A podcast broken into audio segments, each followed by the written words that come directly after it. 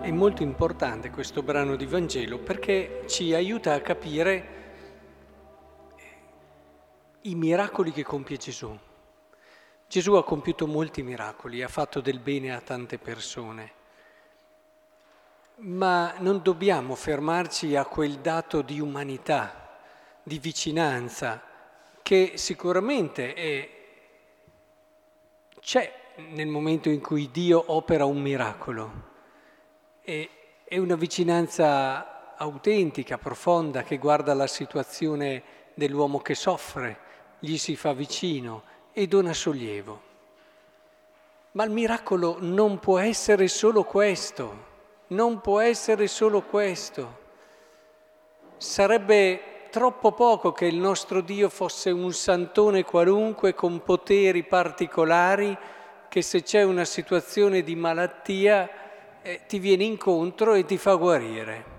Un guaritore tra i tanti. Il problema dell'uomo non è salute o non salute. Il problema dell'uomo è dare un senso a tutta la sua vita, compreso il problema della morte. Perché anche se il Signore ha guarito questo paralitico, questo paralitico è morto ci è arrivato. Anche se il Signore ha risuscitato Lazzaro, Lazzaro poi è morto. Il problema fondamentale è questo qui, in modo molto cinico, in un momento in cui era tra l'altro lontana dalla fede, Madeleine Delbrel osservava in un suo discorso, riflessione sulla morte, dicendo, eh sì, siamo tutti addolorati per quei giovani che muoiono in guerra, eh, ma hanno semplicemente anticipato, chi di 10, chi di 20, chi di 30 anni, quello che sarebbero arrivati a fare. È chiaro che questo discorso per un, uno che ha un minimo di umanità risulta, oltre che freddo, appunto dicevo, cinico. Cerchiamo di guardarlo in, in una prospettiva più ampia. È, è vero, possiamo guarire, ma poi è vero quando muore un bambino, tutti eh, gli si stringe il cuore e dicono non ha neanche avuto la possibilità di vivere, di vivere che cosa? Quei pochi anni che chi arriva a 70-80 anni ha. Cerchiamo allora di cogliere questo, non di svalutare il valore della nostra esperienza terrena, quella no, in quella dobbiamo buttarci, dobbiamo viverla con verità, con passione. Ma proprio perché la viviamo con passione non dobbiamo viverla solo con la pancia, perché molti di noi vivono la loro vita solo con la pancia e allora si commuovono se c'è una situazione e c'è una persona che ci lascia da piccola e, invece è abbastanza normale che ci lasci dopo che ha vissuto la sua vita e arriva a una certa età. E, se uno viene guarito eh, si è così contenti e ci si dimentica che è semplicemente rimandato il tutto a qualche anno più avanti. Dobbiamo cercare di cogliere che nella vita bisogna che impariamo ad ascoltare il cuore. E il cuore non è la pancia.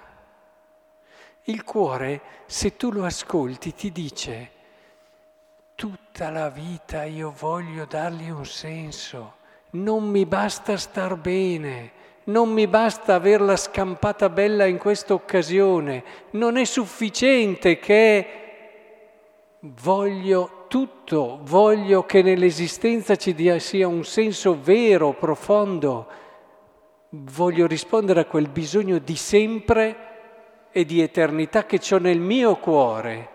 La pancia si accontenta il cuore no. La pancia si rassegna, il cuore no. È fondamentale che ascoltiamo il nostro cuore, perché allora capiamo che qui Gesù, dinanzi a uno che è paralitico, gli dice ti sono rimessi i tuoi peccati e spiazza tutti. Un cuore questa cosa la capisce, la pancia no. Dopo per far capire il senso del cuore, allora recupera quello che in un qualche modo tutti si aspettavano.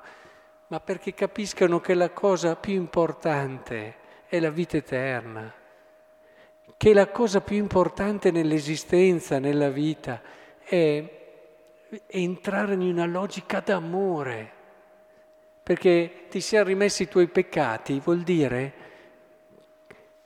hai la possibilità di amare. Il peccato ci toglie l'amore dalla nostra esistenza dalla nostra vita. Ci toglie tutto. Togliete tutto a una persona, ma se ha l'amore è la persona più ricca. Togliete l'amore a una persona che ha tutto ed è la persona più povera. Togliete quindi il peccato a una persona, dategli questa prospettiva e possibilità di vivere l'amore e voi gli avete regalato la cosa più bella perché può addirittura sperare di vivere sempre, può addirittura dare un senso pieno ed enorme alla sua esistenza, enorme come è enorme il cuore dell'uomo. In questi ultimi giorni, prima del Natale, Chiediamo al Signore di poterlo ascoltare il nostro cuore, ascoltatelo, non vivete solo di pancia, da una paura a una soddisfazione, a un'altra cosa, tutte cose che fanno parte dell'esperienza umana, ma non accontentatevi della pancia, ascoltate il vostro cuore, ascoltate il suo sognare, qualcosa di grande, di bello per la vostra vita, ascoltate il suo non accontentarsi, ascoltate la sua unità di misura che è l'eternità, ascoltatelo e allora imparerete a dare senso compiuto e vero e giusto valore a tutte le cose.